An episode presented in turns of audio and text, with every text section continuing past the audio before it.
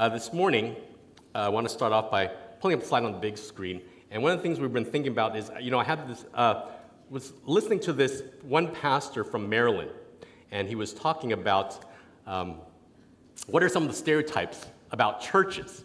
And so uh, he actually is the youth pastor at his church in Maryland and asked uh, the youth there, uh, what are some of the common stereotypes that you know about church? What are some of your friends, um, what have your friends said about um, Christians and church?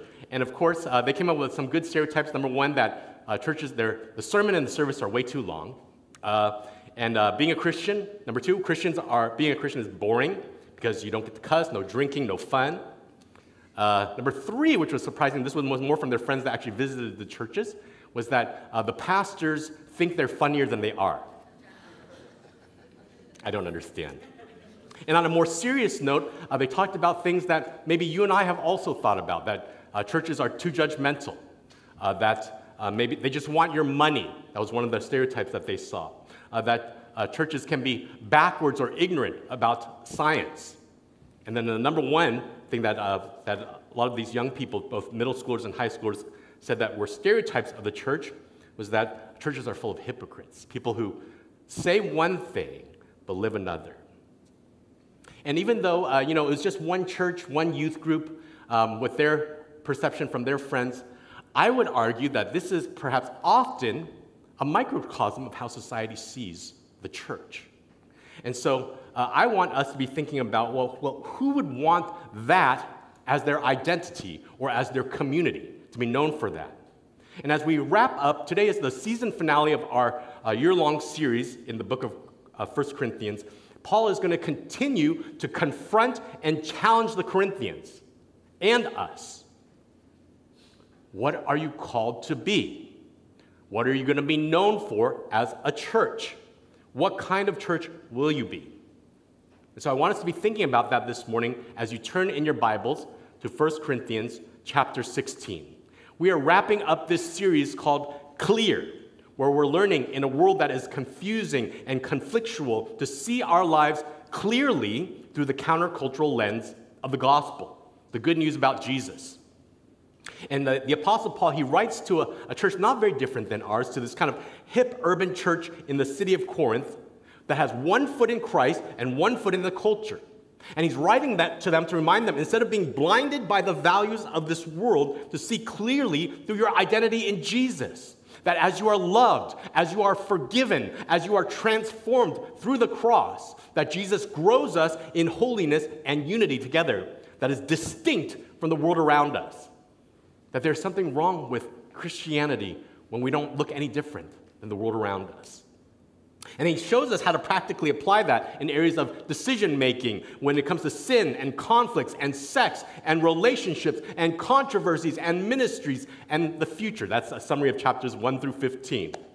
And so today, as Paul closes out this letter, these aren't just throwaway remarks. I want you to be able to see that in light of all that Paul has written about Jesus and the gospel, he's challenging them and us. Are you clear about what kind of church you're going to be. So let's pick up in 1 Corinthians chapter 16, verse 13. Now I urge you, brothers, you know that the household, wait, I'm, I'm a couple verses off. Verse 13 Be watchful, stand firm in the faith, act like men, be strong, and let all that you do be done in love.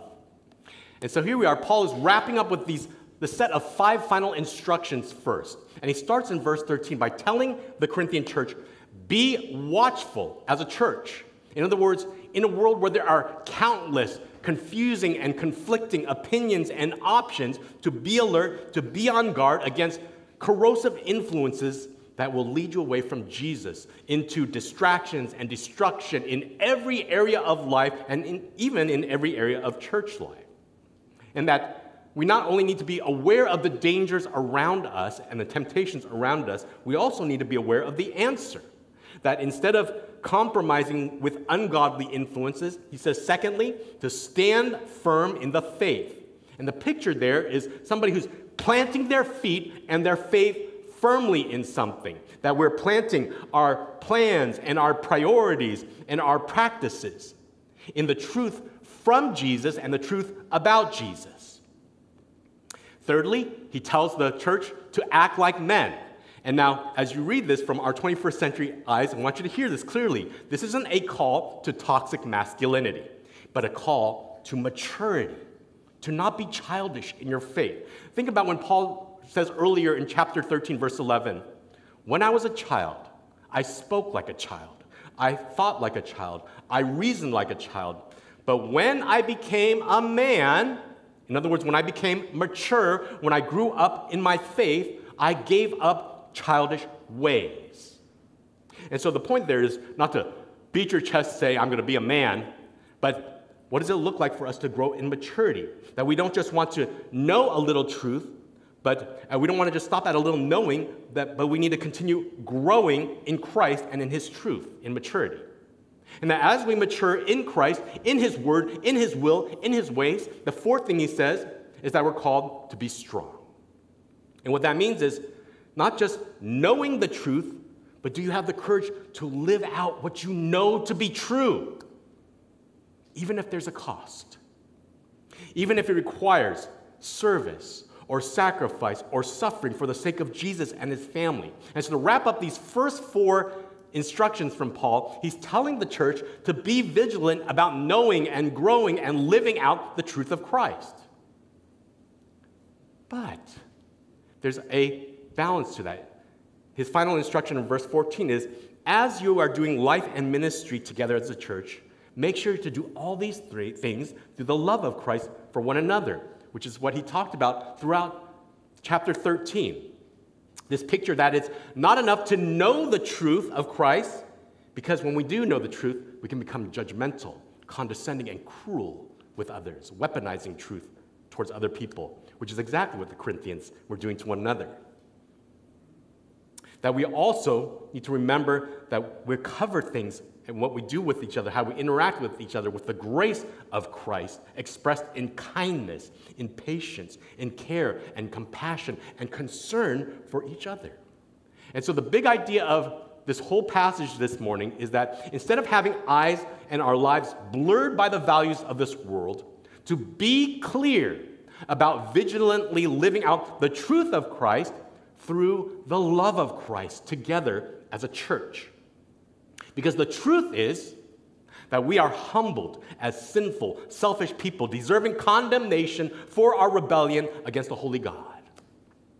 But the grace is that we're grateful that Jesus has paid our debt to forgive us, to give us what we need instead of what we deserve. His forgiveness, his acceptance, his kindness, his righteousness, his family, and his future forever. So, as a church, we want to reflect both those things together because that is the gospel. And so, I want to start off this morning by asking you, and for you to think about are you the type of person that leans more heavily towards the truth of Christ when you interact with others, or the love of Christ towards others? And I'll give you a picture. You see, a lot of times there's a temptation as a Christian to be either a spiritual legalist on one end of the extreme or a spiritual liberal person. And I don't mean this in a political way. So the spiritual legalistic person says, well, I want to correct you, but I don't want to hang out with you necessarily because uh, I don't want to be corrupted or frustrated by your flaws and failure. And so you never show the love of God to people. You're just that person who is high on the truth and doctrine and making sure that people know it and say and do the right thing without expressing much of the love of God. And then on the other side is the person who's the spiritually liberal type person who says, you know what, I want to have fun with you, I want to hang out with you, I want to comfort you, but I don't want to say anything about sin or Jesus because that's offensive. And so they never speak the truth of God.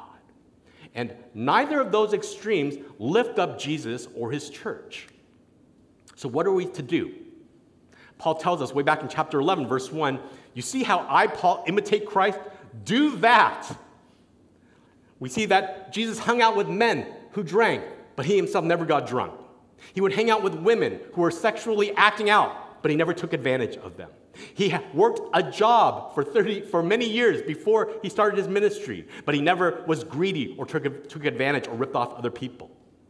In other words, when we look at Jesus, he loved people, but he didn't sin. He didn't lie. He didn't avoid. He didn't compromise the truth.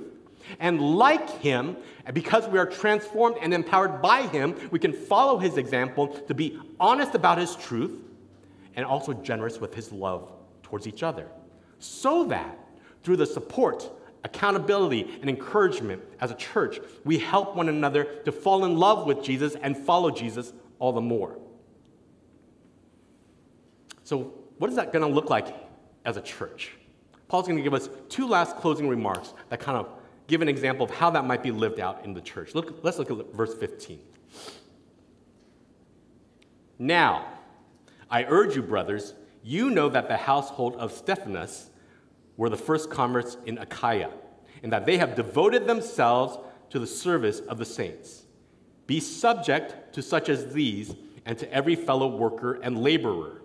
I rejoice at the coming of Stephanas and Fortunatus and Achaicus because they have made up for your, the Corinthians, absence. For they refreshed my spirit as well as yours. Give recognition to such men. So, we're reintroduced to our good friend Stephanas. Do you remember him? No, you don't remember him. We met him only one time, way back in chapter 1, verse 16. This is the man who his, his family was baptized by Paul as he was starting the church in Corinth. And so here we see in verse 15 that their family, they were the first in this region to come to believe and receive Jesus. Now, they've devoted themselves to serving the church as the pastor, as the leaders of the church. That means that they're teaching the gospel and the Bible, that they are praying for people, caring for people, shepherding people, loving people, discipling people, equipping people to know Jesus, and that they're setting a humble example of their faith through their life and family. Verse 16, Paul, Paul says, Be subject to them honor their authority, and not just theirs, all those who minister the gospel at your church in Corinth. And so he's instructing them you need to honor their spiritual sacrifice, their spiritual service, their spiritual authority over us because of their calling, their gifting, their ministering of the gospel to us through Jesus. And what I want you to see here is not just because they teach the truth of Christ. That's not the reason why Paul is holding them in high esteem, not just because of the truth of Christ. In verse 17 and 18, while the Corinthians were rejecting and forgetting Paul in their spiritual pride, Pastor Stephanas and company, they were reaching out to Paul in spiritual love. They sacrificially traveled. They came to Paul, traveling 180 miles between Corinth and Ephesus. That's about eight days by sea, simply to encourage Paul to pour out the refreshing love of Christ, it says, on him as much as he does on them, on the Corinthians. And so Paul says, recognize them, encourage them, appreciate these leaders who are living out the love of Christ and pouring out the love of Christ on each other, on other people. And some of you may remember I quoted this, uh, this poll a couple months ago, but in 2022 there was a study that was done about the top five reasons that pastors have been quitting ministry uh, from the beginning of the pandemic. Number one was stress and burnout. They were just overwhelmed by the work of the ministry. Number two, family struggles. Number three, financial struggles, unable to keep up with the costs of life. Number four, current political divisions. We're just tiring pastors out. They just got tired of listening to people worship their politics more than Jesus. But number five is where I want to land today. Number five, and I've personally, uh, as somebody who has met with and also mentor a few pastors locally, there's been alarming number of heartbreaking stories of godly shepherds who love Jesus, love his church, and they quit ministry because they've been feeling too isolated and too alone in their ministry. So isolation and loneliness. That they felt that, you know, I've heard heartbreaking stories of men and women who say, I'm only approached by people at church to be criticized when I get it wrong, never to be recognized when I get it right. And so, an alarming rate of men and women in ministry have stepped away from serving the Lord. And so, I want to encourage you. What I see from Paul this morning is one way we live out the truth and the love of Christ together as, as a church is by honoring spiritual leaders who minister the truth of Christ and the love of Christ in the church. Because we value that. We want to honor that part. That is an exemplary uh, of the gospel to us. And I don't want to just talk about it. Like Paul, we want to do that right now. And so I want you, if you are somebody who ministers uh, the truth of Christ and the love of Christ as a volunteer to children in some kind of children's ministry, to stand up. I'm talking about Friday Night Shining Stars. I'm talking about Sunday school at The Rock. I'm talking about nursery workers. If you are a volunteer in children's ministry who ministers the truth and love of Christ, stand up. If you are somebody who ministers the truth and love of Christ in, to youth, to middle schoolers and high schoolers, whether Friday night Footprints Youth Group, Sunday CE ministry, I want you to stand up. I want you to stand up. Elijah, I'm looking right at you. I can see you. You are my ex deacon, and I can see you. I'm wearing my glasses. If you continue standing, if you minister the gospel by leading a growth group, a fellowship, or leading worship, I want you to stand up because you are a minister of the gospel. Stand up. If you quietly and sacrificially love and serve us as an example of the love and truth of Christ as a greeter or in our sound booth, I want you to stand up. I want you to stand up. We're going to recognize you this morning and we, we appreciate you. These are just some of the men and women who bless us as servant leaders with the truth of Christ and the love of Christ. Would you encourage them this morning? I want to appreciate you and recognize all of you who are examples of the love of Christ and the truth of Christ. Yeah, you can sit. I know. Ah, some of you guys so easily, so easily more embarrassed than humble, I would say. and so I want to ask you this morning for yourself, think about for yourself. Who has been that Stephanas to you? Who's poured out the truth of Christ on your life, poured out the love of Christ into your heart? And how might we honor and appreciate them even today? Is that it? That's all Paul has to say? Just want to recognize the leaders? Yeah, they're often underappreciated. But he has a word for all of us, too. Just look, look at verse 19 as we wrap up. The churches of Asia send you greetings. Aquila and Prisca, together with the church in their house, send you hearty greetings in the Lord. All the brothers send you greetings. Greet one another with a holy kiss. I, Paul, write this greeting with my own hand. Now, if anyone has no love for the Lord, let him be accursed. Our Lord come, and the grace of the Lord Jesus be with you. My love be with you all in Christ Jesus. Amen. Okay, quiz time. What is the key word that was repeated over and over in this passage? Greeting. Now, it says in ESV translation greeting, but in the original language, it's actually a verb. It's greet that person. And so in verses 19 through 20, we see the churches throughout Asia Minor. These are the ones that Paul has established. All these churches like Ephesus, etc.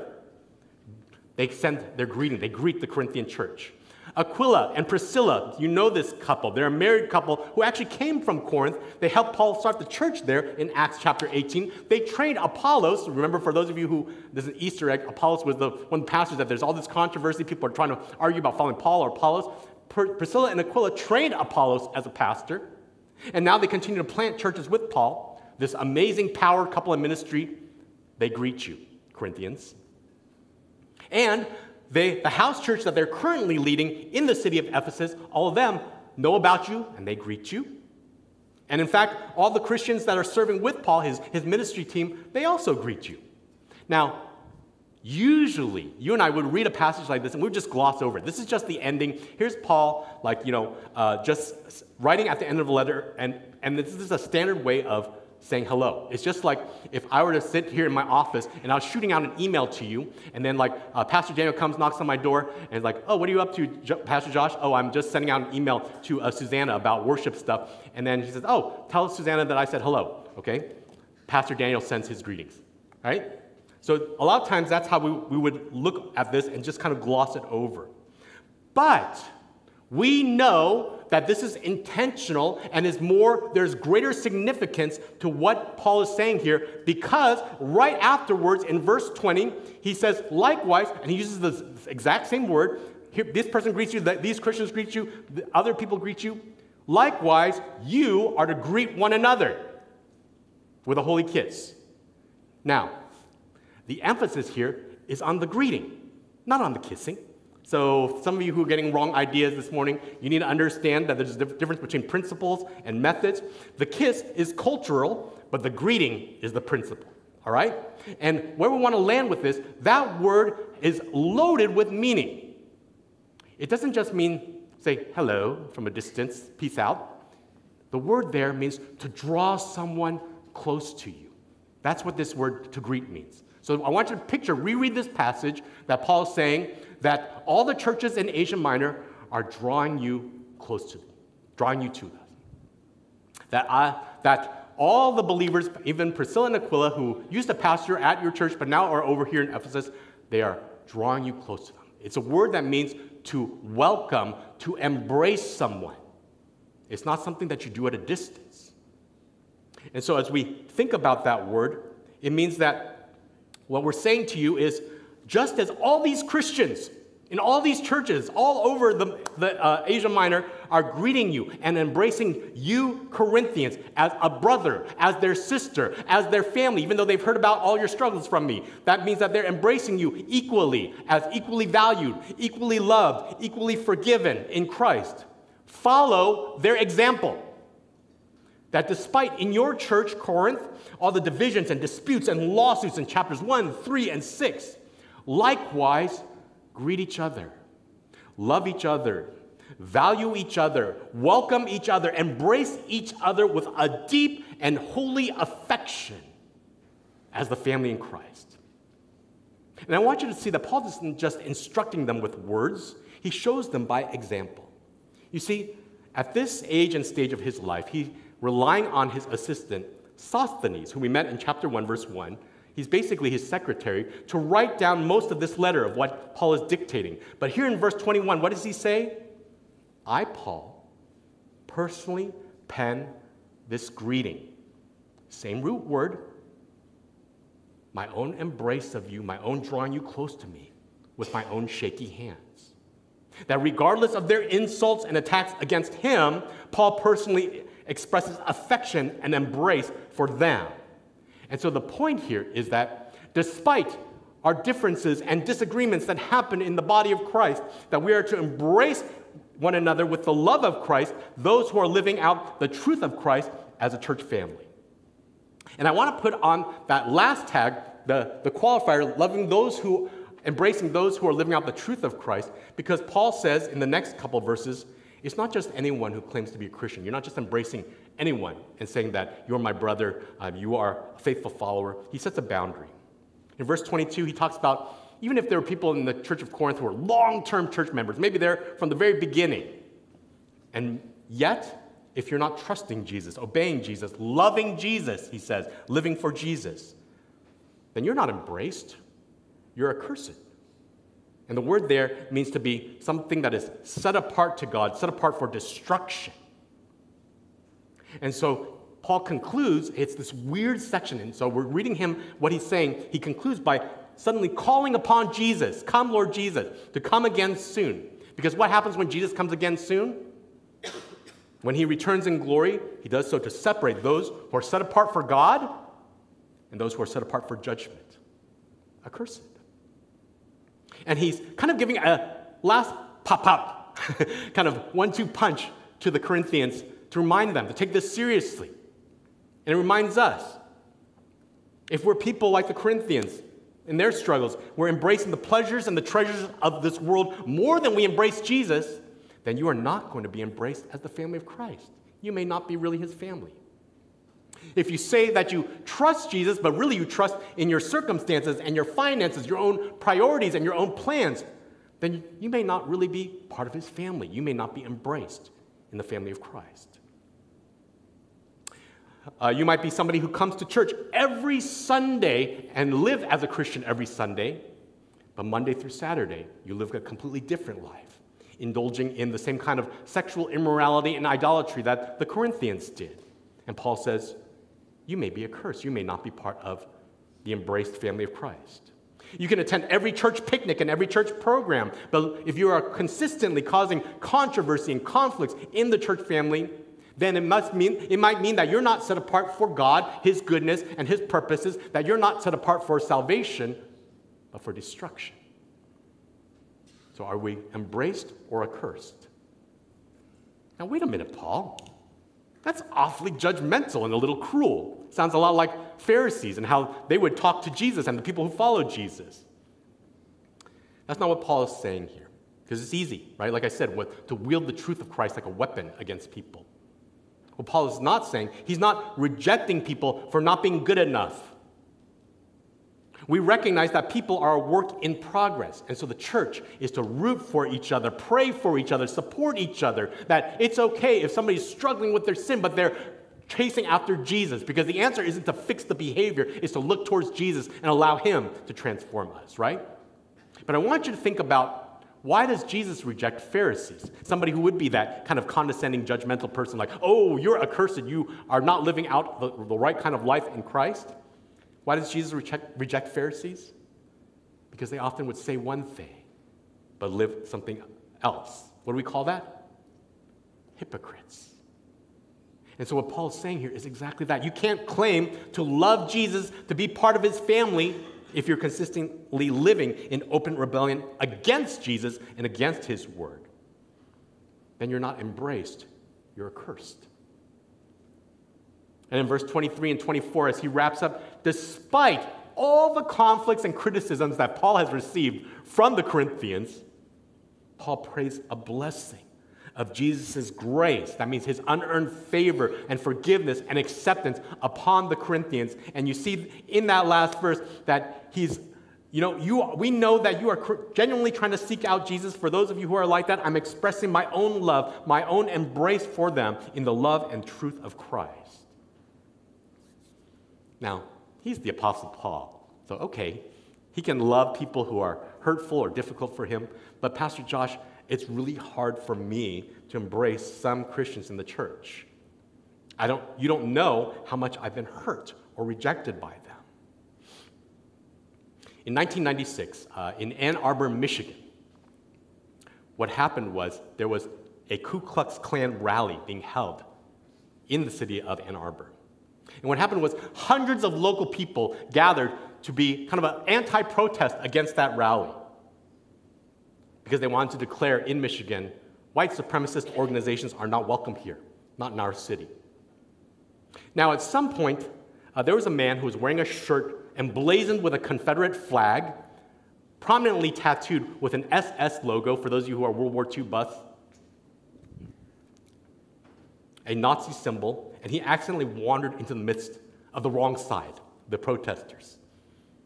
And so they seized him, knocked him to the ground, and began viciously kicking him and beating him and smacking him with the poles of their signs. And as people began to shout, Kill the Nazi!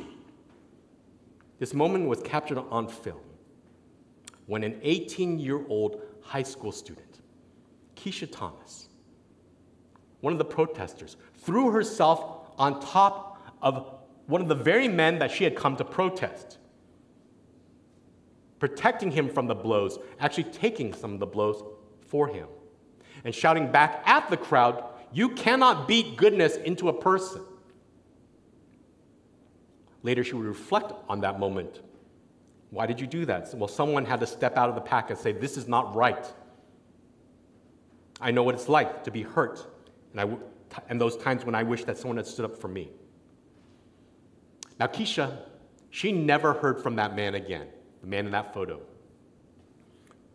but a few months later, a young man approached her, came up to her, and said, Excuse me, are you Keshia Thomas?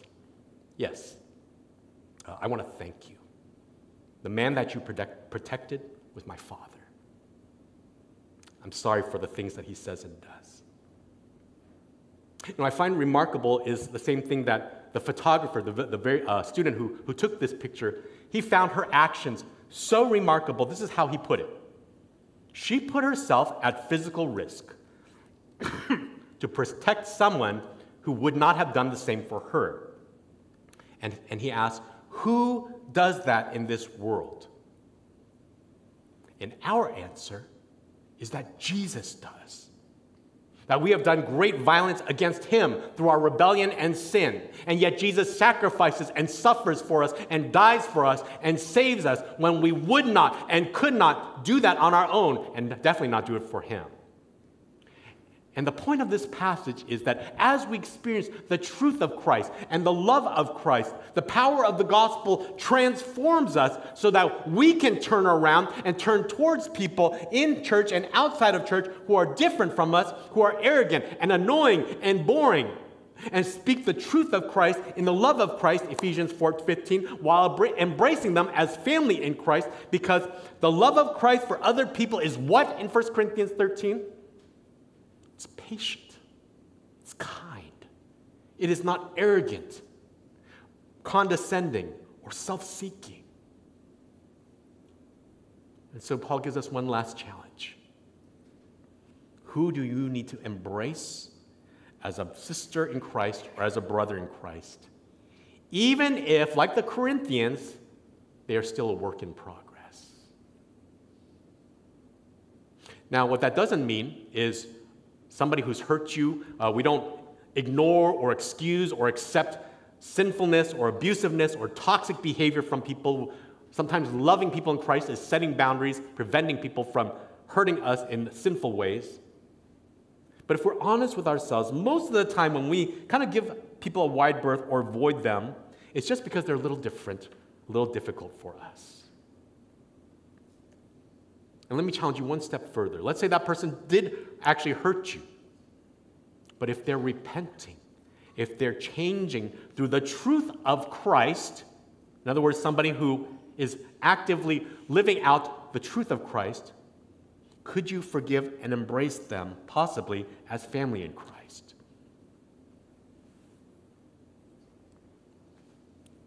So we want to challenge you as Paul wraps up. We need to be clear about what kind of church we are going to be, what kind of church Jesus has called us to be. And instead of judging people or the church by the eyes of the world, having our lives and our values and our eyes blurred by those values, we need to be clear about living out the truth of Jesus through the love of Jesus together. Because the gospel is the hope of the world, and that is what's going to make us distinct from the world to attract people to seek Christ in our holiness and unity together. And it's not by trying hard enough, not by serving God enough or giving enough and sacrificing enough. It's not by following the right people or avoiding the wrong ones, but by receiving the truth of Christ and the love of Christ. Then we discover that Jesus is wonderful, that he is amazing, that he is forgiving, that he is loving, that he is transforming and encouraging and empowering us to a life that the world cannot give. And so, as we encourage and embrace one another as a church family, we don't ignore each other's sinfulness and selfishness. We tell the truth of Christ. And yet, as a gospel shaped community, we know that it is both the truth of Christ and the grace of Christ, not condemnation, that transforms people and sets them free. As we close out this series, May we be the kind of church that vigorously protects and pursues and practices the truth of Christ with one another. And may we also be the kind of church that vigorously embraces each other so that people in church find healing, so that people outside of church find hope, that Jesus' word would be fulfilled from John chapter 13, verse 35, that all people would know that you are my disciples, my followers, by your love for one another. May God illuminate your identity in Christ so that you can see clearly your freedom from sin, the truth to live, and the family in Christ to love. And may we be set apart for the glory of God in holiness of His truth and in unity of His love. Would you pray with me? Heavenly Father, we give thanks for the deep love of Christ and the truth of Christ that transforms us. That the truth is we were sinful and we owe a debt. But the love of Christ is that He paid the price. He covers us with righteousness. He makes us whole, and He can make us live more and more like Jesus. And so we ask that you would help us to be that kind of church towards one another. We know it in our heads, but it's so hard to live out with our hands. And so, God, we receive from you your goodness and grace. And we remember the words of Paul The grace of the Lord Jesus be with you, and my love be with you all in Christ Jesus. Amen.